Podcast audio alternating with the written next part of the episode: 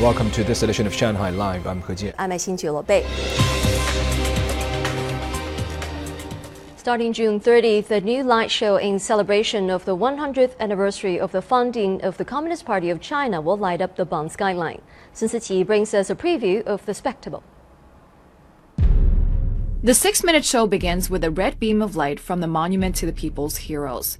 Light display on more than 300 buildings on both banks of Huangpu River will surround a massive light installation in the shape of the CPC 100th anniversary logo.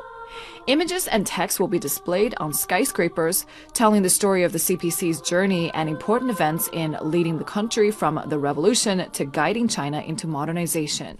The light installation for the celebration logo is more than 20 meters tall and 30 meters wide. It is the largest of its kind in the country We used a lot of new technology.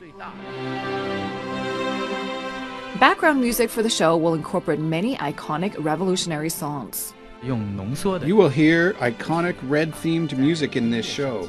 Essentially, we need to condense 100 years into a six minute brilliant spectacle. The show will run every 30 minutes from 7:30 to 10:30 p.m. between June 30th and July 4th. 徐思琪上 live. A Shanghai police SWAT team visited more than 20 students in Shanghai today to teach them how to protect themselves. Zhang Yue has more. 20 students were separated into red and blue teams. They competed with each other as they experienced some daily training routines, including combat training, shooting practice, and climbing.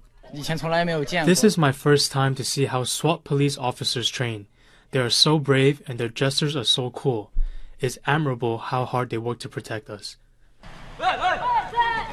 SWAT team officers taught the students about security and said the most vital thing to do is stall for time, as in most cases, police are on the way.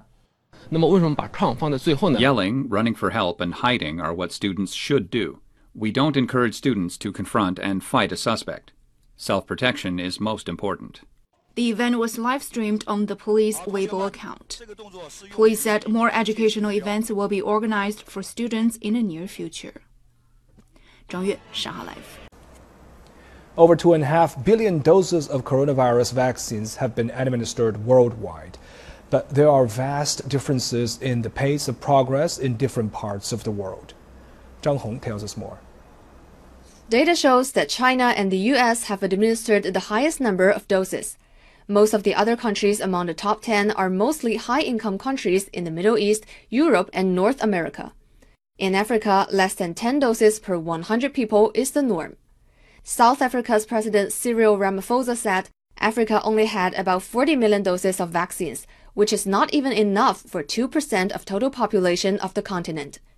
The US laid out a plan to share 50 million COVID-19 vaccines globally earlier, but there have been delays in sharing the vaccines. This is a Herculean logistical challenge, and uh, we've seen that as we've begun to implement. Teams need to ensure that there are proper temperature storage, pre- prevent breakage, and ensure the vaccine immediately clears customs. Many poorer countries are relying on deliveries from COVAX, a WHO scheme that is trying to ensure everyone in the world has access to vaccines. The plan is to deliver 2 billion doses by the end of the year. Zhang Hong, Shanghai Live.